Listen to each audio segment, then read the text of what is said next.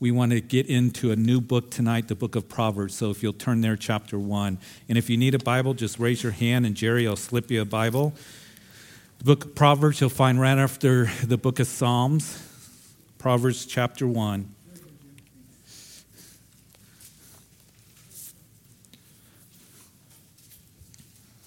We took our time going through the book of Psalms, and and um, and it was a wonderful study. And as you know, that the book of Psalms, the theme is worship and praise and, and calling out to the Lord. And I don't know about you, but I, I certainly, even though we spent a number of months going through the book of Psalms, all one hundred fifty chapters of it, I realized that I need to continue to take in the book of Psalms, to take in those different Psalms that are there. And I can never exhaust it, and, and to just continue to read it. Well, the same thing is with the book of Proverbs. And the two books really complement each other, because the Psalms, the theme is praise and worship. In Proverbs, you know that the theme is wisdom.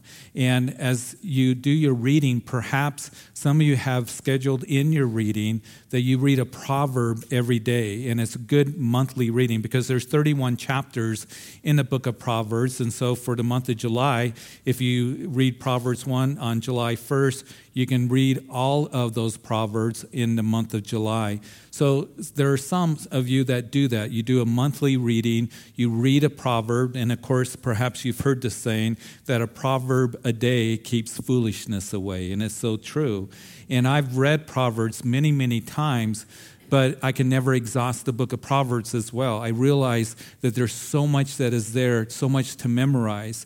Um, matter of fact, the book of Proverbs, a lot of the books of the Bible, even the Psalms that we went through, there's a, you know uh, a theme that is in each of the chapters of Psalms. There is uh, a flow that goes to the chapters of the books of the Bible that we read, but not Uh, is always the case with Proverbs. Some of these chapters, when we start out, uh, is going to flow uh, very readily with a theme.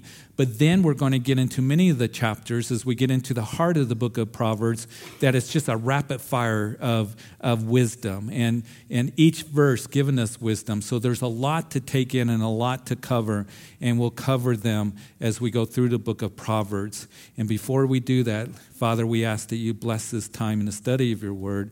And Lord, as we go through the book of Proverbs, how we need wisdom.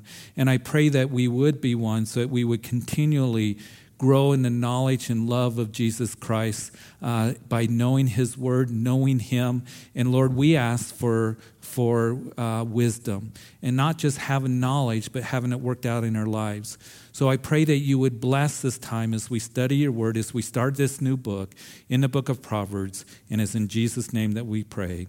Amen. So not only um, can you read a proverb uh every day and go through the whole book in a month, but actually if you read five Psalms a day, that you can get through all one hundred fifty Psalms in a month as well. But we know that Solomon, he is the one, the human instrument, that wrote the book of Proverbs, inspired by the Spirit of God. And in First Kings chapter three, we see that God came to Solomon and asked Solomon, what is it that you want? And that's a good question, really. In the honesty of your heart, if the Lord came to you tonight and asked you, what is it that you want? What's the one thing that you desire? How would you answer that? How would you really answer that? Would it be, I want riches? Would it be that I want popularity, prestige? I want beauty? I want whatever? What would your answer be? And I pray that as we consider it, that we would really, you know, look at some of the things that in Scripture that we see that, of course, Solomon would say that I want wisdom.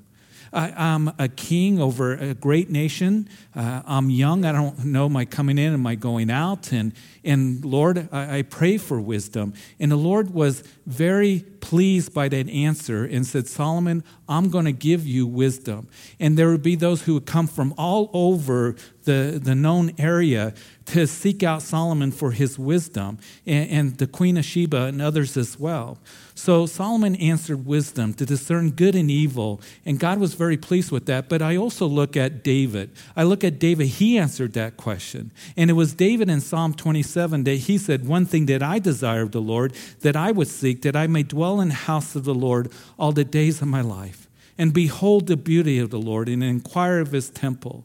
You see, it was David, the man after God's own heart, that said, Lord, that one thing I desire, that I seek, that I may dwell in the house of the Lord all the days of my life. I want to be with you. I want to have fellowship with you. I want to have closeness with you. So how is it that you and I would answer if the Lord said, what is it that you want? And what my prayer is, and my point is, is that I hope that we would be saying like Paul, that would cry out, oh, that I may know you and the power of your resurrection and the fellowship of your sufferings, being made conformable unto your death. But Paul, he talked about the prestige that he had and the religiousness that he had, and, and that he had all the confidence in the flesh. But he said, I gave that all up for the excellence and the knowledge of Jesus Christ, that I may press forward in knowing him, that I press forward to the high calling of Christ, the upward prize that's in Christ Jesus, to know him. And I hope that we are getting more and more like that truly in our hearts. The Lord coming and saying, what is it that you want? That we say, Lord, more than anything, I want you and to know you, and I want your wisdom. So here is Solomon, the, the author. We're going to see at the end of the book of Proverbs in chapter thirty, we're going to meet Agar and then King Lam- Lamuel, which scholarship says it's just another name for Solomon. Now, keep in mind as we go through the book of Proverbs, the theme being wisdom, that there is a difference between knowledge and wisdom. People can have knowledge. They can be real smart. They can know about certain things or certain subjects. And we can have knowledge of the Bible. I have met those that have a great knowledge of the Bible. They know the history. They know, you know, all about the canon of Scripture. They they know all kinds of things about, you know, the Bible, but they have little wisdom. And you see, the difference between knowledge and wisdom is knowledge uh, is knowing. It's maybe having an academic knowledge of, of what Scripture has to say, but wisdom is applying godly knowledge in our lives. We can know the Bible, but what we are to do if we really want to have wisdom is that we're to apply it personally in our lives and have it in our hearts, because what's in our hearts will be worked out in our lives. So what we're going to see is the importance of wisdom. To be successful is to, to apply God's wisdom. And being successful, listen, in God's terms is a whole lot different than worldly terms. There's a difference between godly wisdom and worldly wisdom. And you see, there's a lot of worldly philosophy and wisdom that is out there that is very contrary to God's wisdom, and, and they don't match. And we see that the world's wisdom will contradict what God's wisdom has to say. And being successful in the world is different than being successful in the kingdom of God. Just as I said to you that, you know, to be humble is the young adults that are studying that book, Humility. And humility is something that God has to work in us. By nature, we just don't become humble. We we want to, you know, be proud and arrogant, and, and we want to be boastful at times. But the Lord says, if you want to be great in the kingdom of God, you must be humble. Humble yourself as a child. If you want to be great in the kingdom of God, it's not ruling. Jesus said, that's Gentile stuff, ruling over others. But what you're to do is be the servant of all. So godly wisdom is a whole lot different than worldly wisdom. And to be successful in the kingdom of God, according to God's definition of successful, is living a life that honors God, that, that is living a life that desires to walk in obedience to God. Being successful is more than just making a good living or being popular or being powerful. But it is, Lord, I want to honor you with my life, and to take your word and have it worked out in my life. So what is the key for us to get the most out of this book? Like I said, the first key is that we are to make sure that we are studying God's word, because to acquire that knowledge and godly wisdom, we need to be students of the word of God. And as we are students of the word of God, we are to humble ourselves, as I've already mentioned, to be teachable, have a tender heart. And I hope that we are. Every time that we open the scriptures here at Calvary Chapel, every time that you have your own devotions, and I pray that you're having devotions, every single day read your Bible. Every single day open up the word of God and let the word of God touch your heart. Have a teachable heart.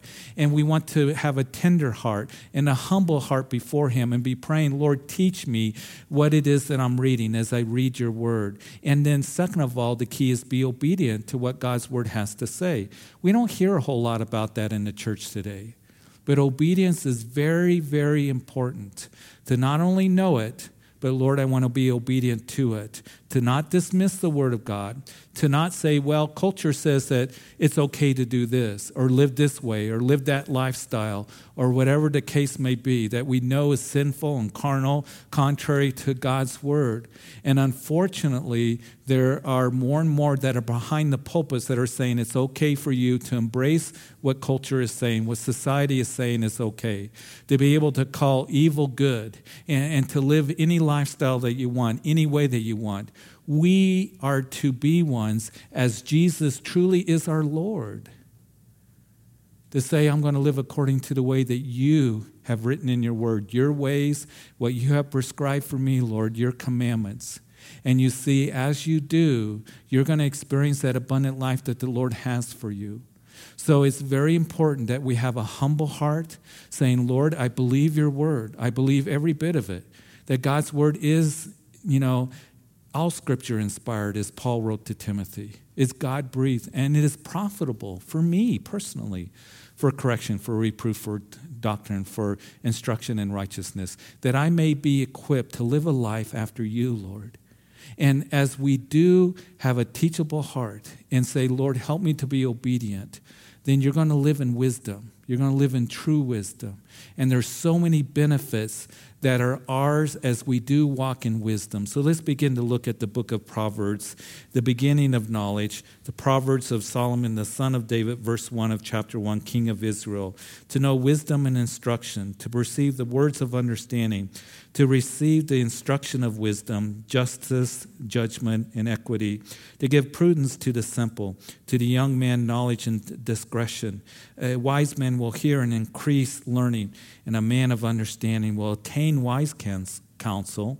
In verse six, to understand a proverb and an enigma and the words of the wise and their riddles. So Solomon, of course, was David's son who built the first temple. And you know that Solomon reigned for forty years. And as I mentioned to you, he reigned during that time that it, the country was experiencing its greatest power and prosperity and peace. And Solomon was known, as you read First Kings, as you read Second Chronicles, that he was known for his great wisdom, uh, that they sought him out, and, and he, he was able to give that wisdom. But here's the thing, that Solomon, at the end of his life, that he didn't use wisdom, and he wasn't living in wisdom. And he would actually plunge the nation into idol worship as he would begin to build altars to his foreign wives. He had a thousand wives and concubines. Many of them were foreign wives that believed in foreign gods, and he began to burn incense to them and build altars to them. And it had a devastating effect on the nation after the death of Solomon. You see, here's the thing, that we are to continually to live in wisdom. Just because we're living in wisdom today doesn't mean that we dismiss wisdom tomorrow. And that's what Solomon did. And sometimes Christians will, after, you know, just journeying through life for a while, walking with the Lord for a number of years, begin to dismiss wisdom. And we're to have that wisdom worked out in our lives continually. And so here's Solomon writing these truths down. And what we're going to read is, we will go into verse eight, and at other times, he, he says, my son, my son, hear. And we're going to read that continually. And it's like a father who's given wisdom to his son. And that's what we want to do as parents, don't we, and grandparents? We want to give wisdom to our children. And we have a heavenly Father who desires to give wisdom to you and to me, and how it is that we can live in that wisdom and live a good life. You see, there's going to be a lot of distinctions that are going to be made here in the book of Proverbs, distinctions between living godly and ungodly, uh, between wise and living as a fool, uh, being a diligent worker, being lazy, uh, being arrogant and being humble, uh, how it is that you speak, How it is that you conduct yourself, your behavior. There's a lot of instructions that are given to us that's going to be a blessing for us to hear, and then a blessing as we have it worked out in our lives. So Solomon's going to say, my son, hear the instructions. We'll read in verse eight. But in the first six verses, it's kind of like it begins the book of Proverbs like a prayer. Uh, it's kind of like a prayer in, in these six verses uh, to, number one, to know wisdom. To know wisdom is, first of all, in verse two, an instruction. And to know wisdom, as I've already mentioned to you, is to study the Word of God. And again, there's a difference between worldly wisdom and, and godly wisdom. And Paul the Apostle, when he was writing to the Colossian church, he would say to them, don't be cheated by, you know, Uh, the traditions of men, empty deceit, by the philosophy of men, uh, and, and that which is not according to Christ. Because in Christ is hidden all the treasures of wisdom and knowledge. So to know wisdom is to know God's word. And that's why it's very important that, as you know, to continue to study God's word, all of it, not just the book of Proverbs, but from Genesis to Revelation. That's going to help us grow in wisdom, to know wisdom in instruction. And then second of all, as we see, to receive um, in verse three, uh, that we are to receive, talks about having a humble heart to receive the word of God. Anytime that that you read the word of God, when it says to receive, to hear, that's another uh, word that uh, will be used, to hear. This Sunday is we're going to be in Luke chapter six, that we see that uh, it's going to be Jesus that said, he who has an ear, let him hear. He he says here to the seven churches in the book of Revelation chapters two and three, he who has an ear, let him hear. And that means that we are to pay attention, to perceive, that we are to, with a humble heart, receive the word of God. So we are to receive the word of God. And then in verse four, we see that to give prudence to the simple, to the young man, knowledge and discretion. So prudence speaks of wisdom to others. And, of course, says we as parents, we want to do that with our children. We want to minister to others and listen. I just want to reiterate this, that as you minister to others, make sure that you give them godly wisdom. Don't give them worldly wisdom. And there can be a temptation in our lives to say, well, you know, I don't want to sound like a religious person, or I don't want them to not like me, or I don't want to sound like I'm judgmental. But if you are giving counsel or any kind of, you know, discussion that you have with somebody, and they're asking you about a certain topic or how to live or how to speak, then you give them godly wisdom, and don't be afraid to do that. And if we are not giving people godly wisdom, if we're not giving them what the Word of God has to say, then we're really not helping them.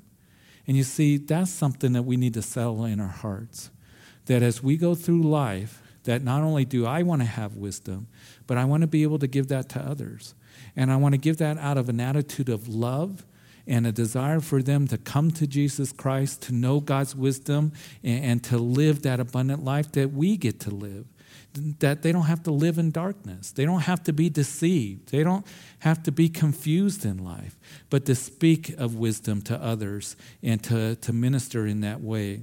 And then in verse five, we see that um, wisdom means that you will keep learning. A wise man will hear and increase in learning, and a man of understanding will attain wise counsel. Um, we are not to have I know-it-all attitude. And maybe perhaps I know that I have run into somebody that says, well, you know, I used to go to church. I've read the Bible before. I know what the Bible says. Listen, I've been studying the Bible for many years, and I'm still learning. And the more that I learn, the more I realize that I have to learn more. There's so much in there that I need to, to go over, to learn. I can never exhaust what is in the Word of God. And so we are to keep learning, to keep growing, and we are to continue to do that uh, in our lives.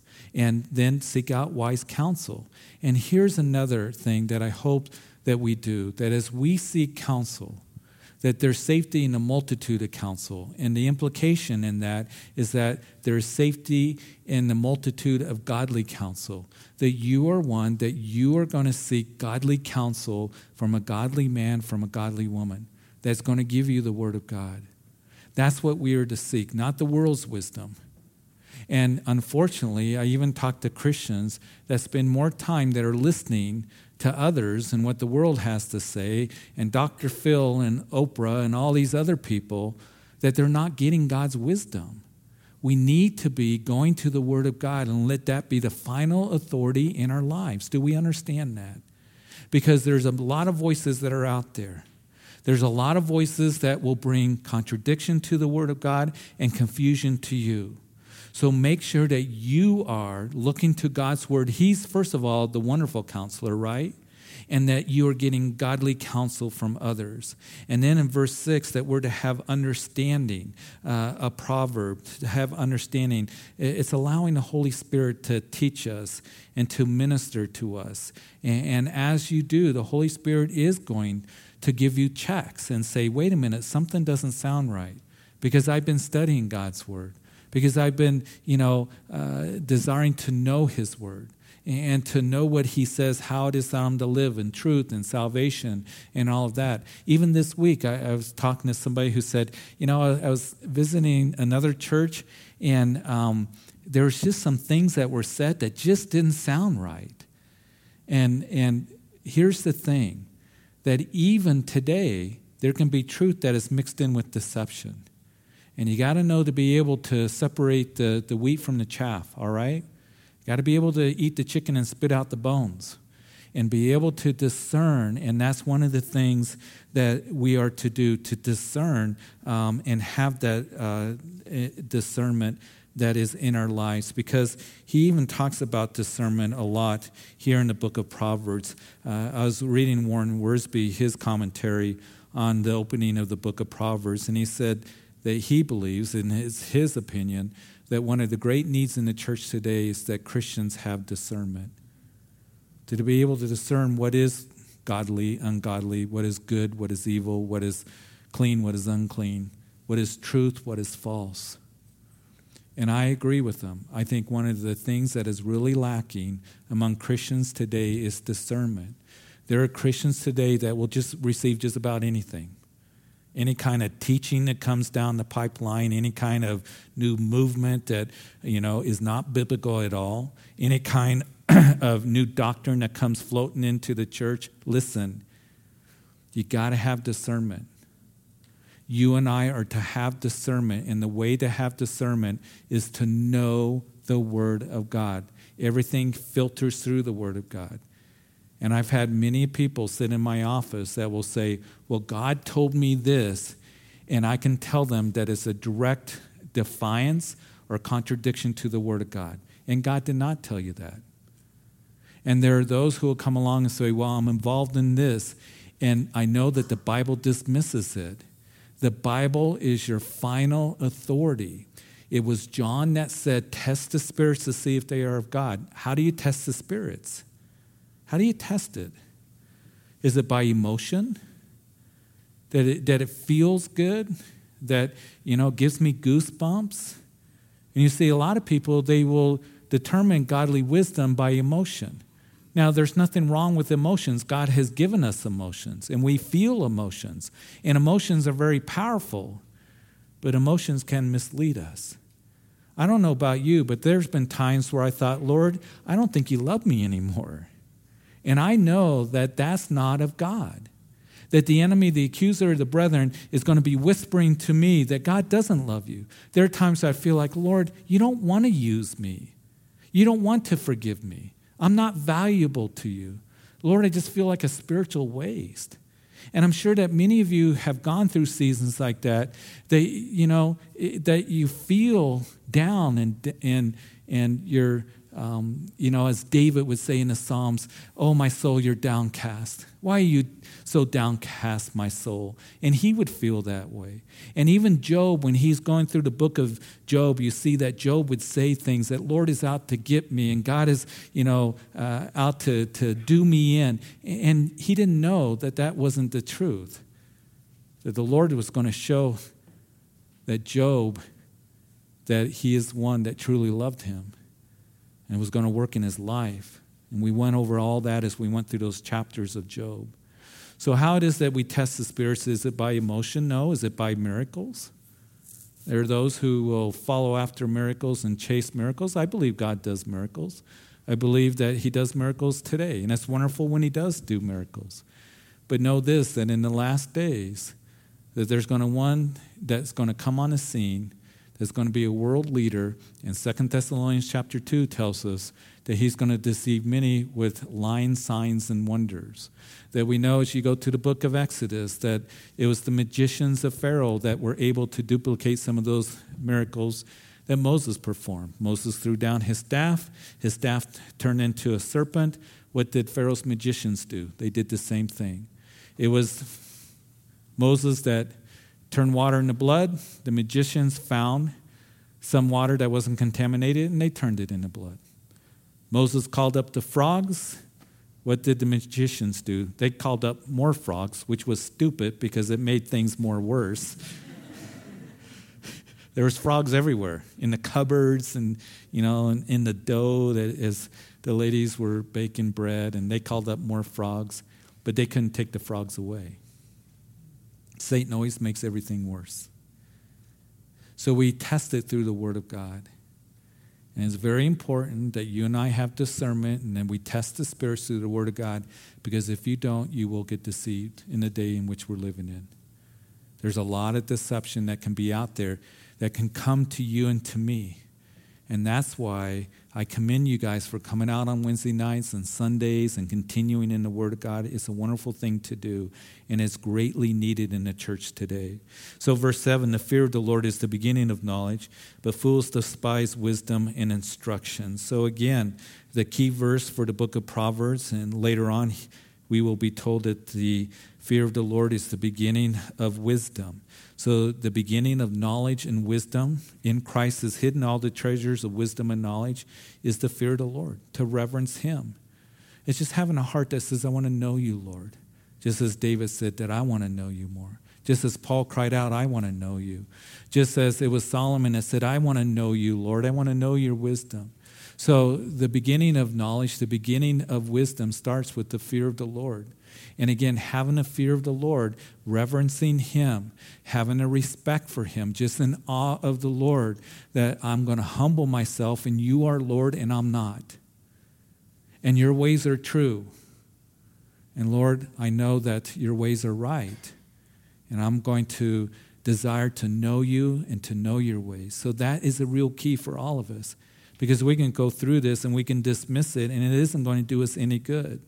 So we don't want to play the fool. And he says that the fools despise wisdom and instructions. And, and, and that's a pretty simple statement for us to understand. Anytime that we come to the point of, Lord, I'm not going to take your word and have it worked out in, in my heart. Now, this Sunday, we're going to see Jesus, as we are in chapter six of Luke, that he's going to choose his twelve, and then he's going to come down and give the Sermon on the Plateau.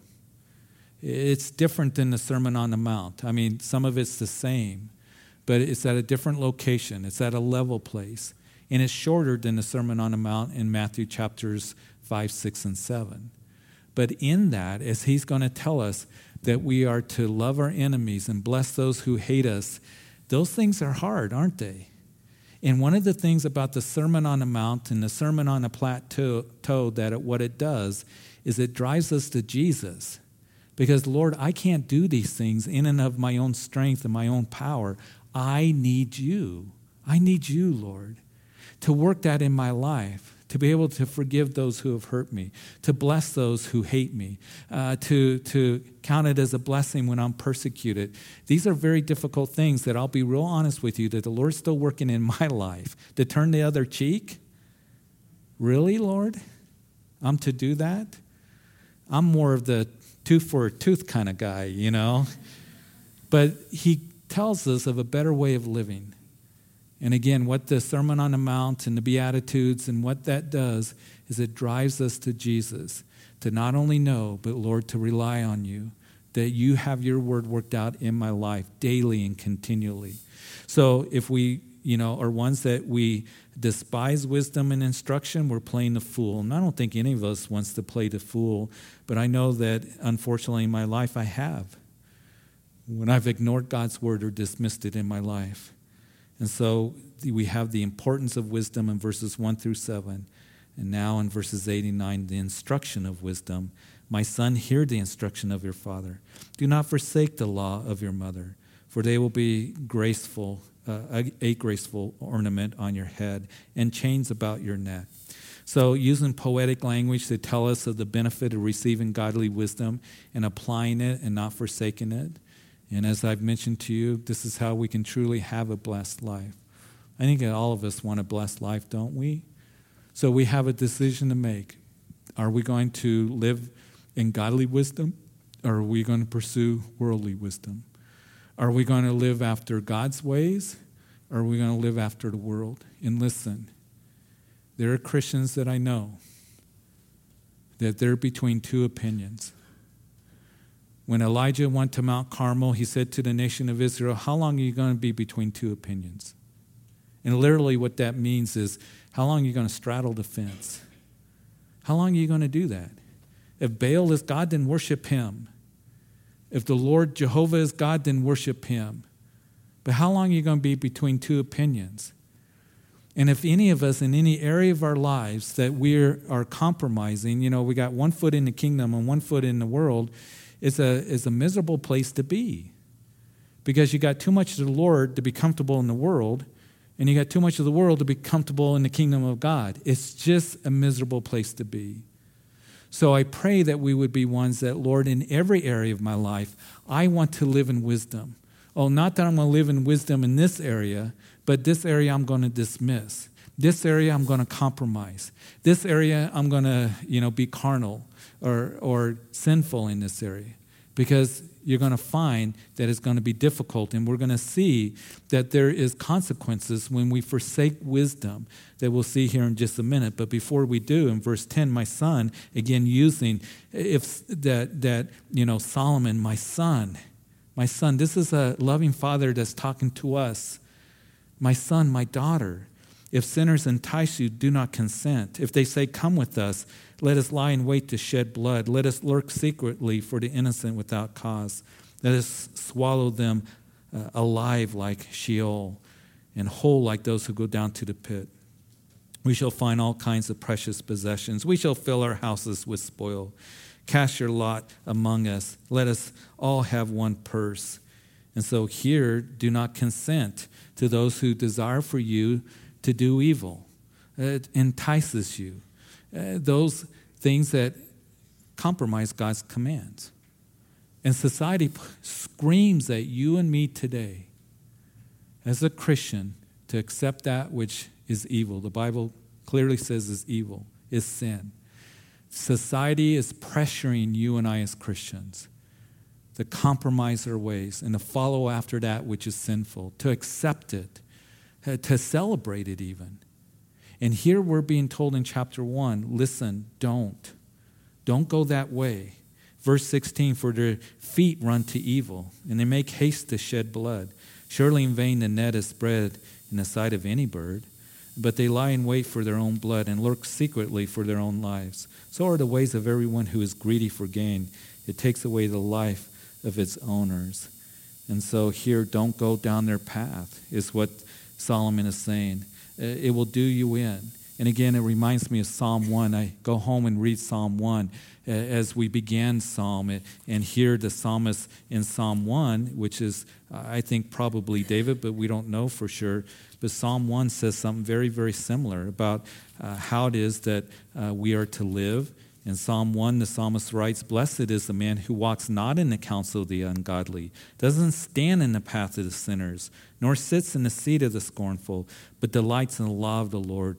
And his law he meditates day and night. And he shall be like a tree planted by the rivers of water, and brings forth its fruit in season, whose leaf shall not wither, and, and whatever he does he shall prosper. Listen, that as we are ones that we're not going to pursue that which is evil, we're going to prosper. We're going to be fruitful. where there's stability, like that, that tree is planted by the rivers. There's there's going to be solid, you know, foundation that's going to be given to you and to me in Christ to live that life that we are able to experience uh, what he has for us, to, to live life the way it's supposed to be lived. So here we see that don't, you know, uh, go after that which is evil. Shun it. Stay away from it. Verse sixteen, for their feet run to evil. It's amazing how people run to evil. And unfortunately, I've known Christians that have run to evil. When we first moved into our house, the kids were small, and uh, we, uh, you know, have uh, you know an acre lot in, in West Ridge, and um, they have septic tanks, and those things have to be cleaned out once in a while. We don't have a sewage system. So when we first moved in, the kids were up in the yard by the tree playing, and we had to get the septic tank, you know, pumped out. And I was digging, looking for the lid, you know, where it was, and I was digging for it. And the kids are going, "What are you doing, Daddy? What are you doing?" It's just, just looking for, you know, the septic tank. What's that? And well, that's where everything in the house kind of goes into the tank. And so they're up there watching me, and I found the lid, and I took the lid off and said, "Ooh." And every one of those kids were tripping over themselves to try to go and look at that because they wanted to see it so bad. You know how kids are. And they're going, "Ooh, that stinks," eh, you know. That's how some Christians are, it seems like. Tripping over themselves to run to sin. And I hope that we're getting to the point of our lives that we realize that sin stinks. It just does. And to stay away from it and not be involved in it. And unfortunately, the enemy is really good about deceiving us, or the world is good at deceiving us into thinking that really we're going to be happy or satisfied or fulfilled, or we're going to be prosperous, or we're going to be successful if we do it the world's way. If we do it the way society says or culture says. That if we pursue the world and make that a priority rather than doing it God's way, that those things will leave us just empty and deceived and in darkness and in bondage is what it'll do. And life stinks. Life stinks. And maybe you'll talk to somebody this week at work or a family member, and they walk around, "Well, life stinks." Ask them, why? Is it perhaps because you're not living after the way of the Lord, or you don't know the Lord? Life doesn't have to stink. Life doesn't have to be confusing. We don't have to be blinded, and, and we don't have to be in darkness. But we can walk in wisdom where there's light and there's surety and there's safety. And that's what the psalmist is going to hear, or not the psalmist, but Solomon here is continues to talk about in verse twenty as we finish tonight, the invitation to wisdom. Wisdom calls aloud outside. She raises her voice in the open square. She cries out in the chief uh, concourses. At the opening of the gates in the city, she speaks her words. How long, you simple ones, or those who are naive?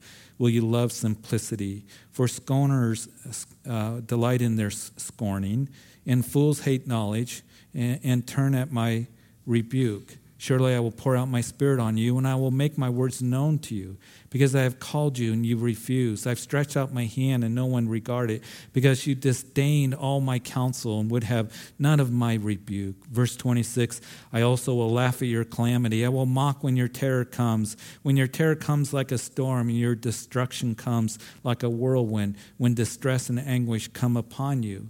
So the invitation to wisdom, wisdom again in God's truth, is all the wisdom and knowledge that we need to live that life of abundance. And God has provided wisdom, but sometimes people don't want to apply it or listen to it, or they dismiss it.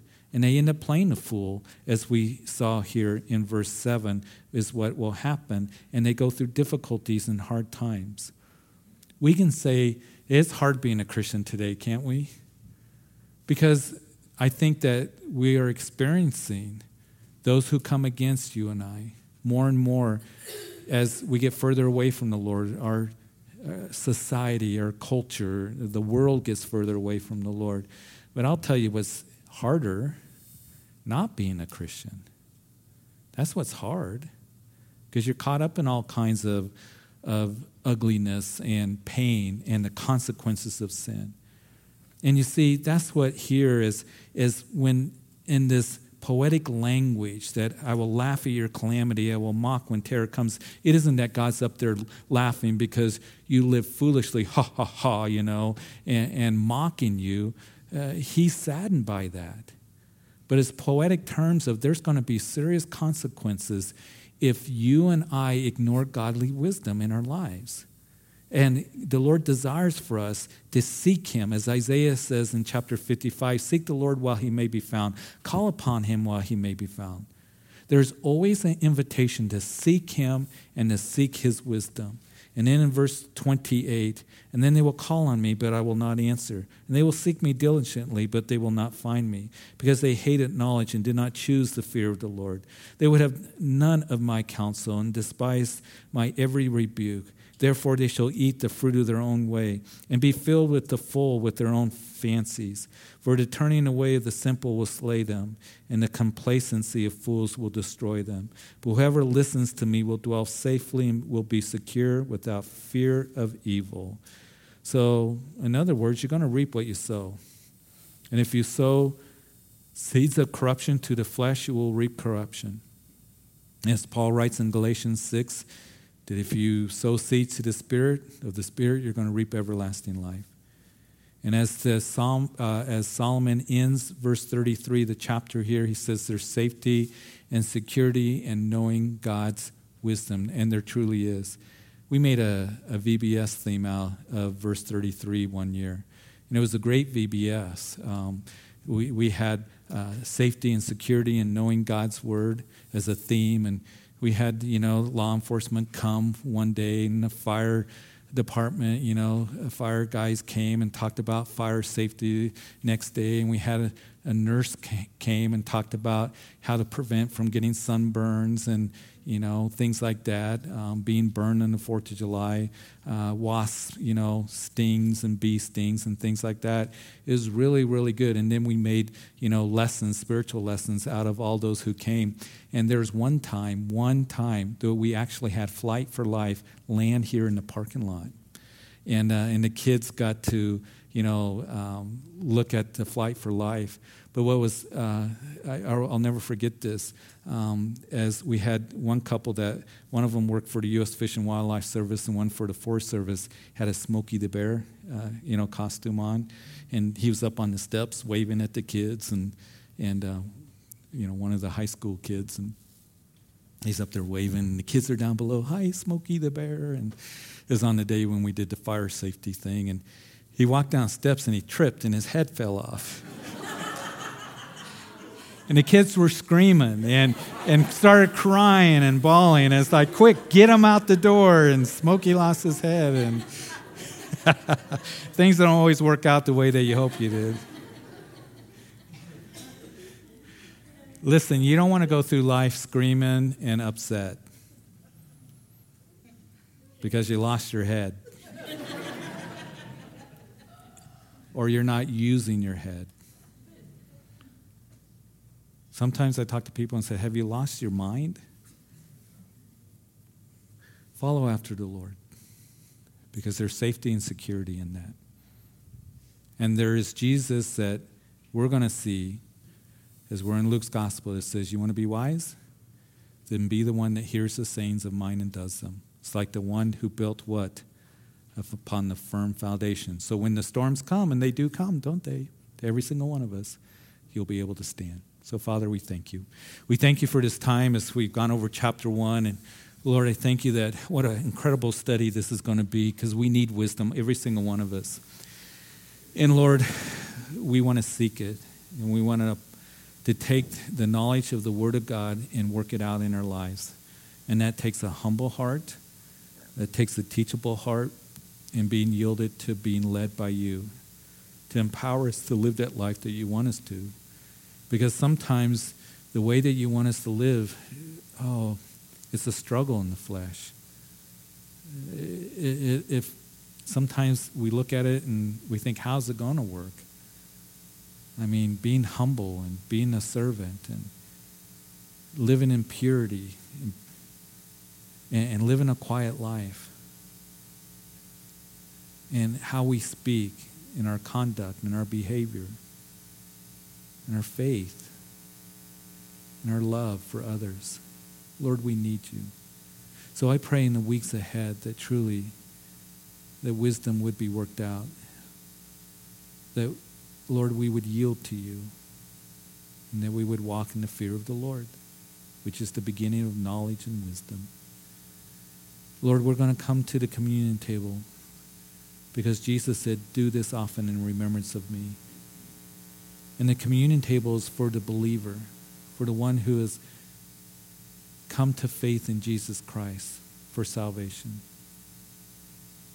And just in case anybody that is here or maybe is going to listen to this message on the radio, or maybe you're going to listening to it on a podcast or whatever, do you see you can't live in godly wisdom unless you surrender your life to Jesus Christ? That you come to him and recognize your need to be forgiven. He's the only one that died for you and rose from the grave three days later. And he is the way, the truth, and the life. He is the one that gives you a living hope. It's only through Jesus. Will you come to him? This world is not your hope. And the world's ways will not save you. You can't save yourself. It's only by humbling your heart and recognizing your need for the Savior of the world, Jesus Christ. He loves you. You see, when he was in that upper room and instituted the Lord's Supper, he was about ready to go to a cross to die for sinful humanity and for you. And he did that. As I said, he rose again. There's no body in the tomb. It's empty because he conquered sin and death. Will you come to him if you've never done that? And pray that, Jesus, I come to you a sinner and I humble my heart, recognizing my need for you. Forgive me. I believe you rose again from the grave. You're alive. You're alive, speaking to my heart, and I ask that you be my personal Lord and Savior. And I thank you for dying for me, and I want to know you. I want to know your ways, and I thank you for this new beginning, for making me a new person and forgiving me and for saving me. In Jesus' name. And if anybody here at this time, in this place, if you prayed that prayer, when we finish service tonight, will you come and tell me the decision you made? But right now, let's prepare our hearts as, as we are going to take of the elements, the bread representing Jesus' body broken and the cup, his blood shed for the forgiveness of sin. And just thank him for the salvation that we have, this new covenant that we belong to in Christ. In Jesus' name.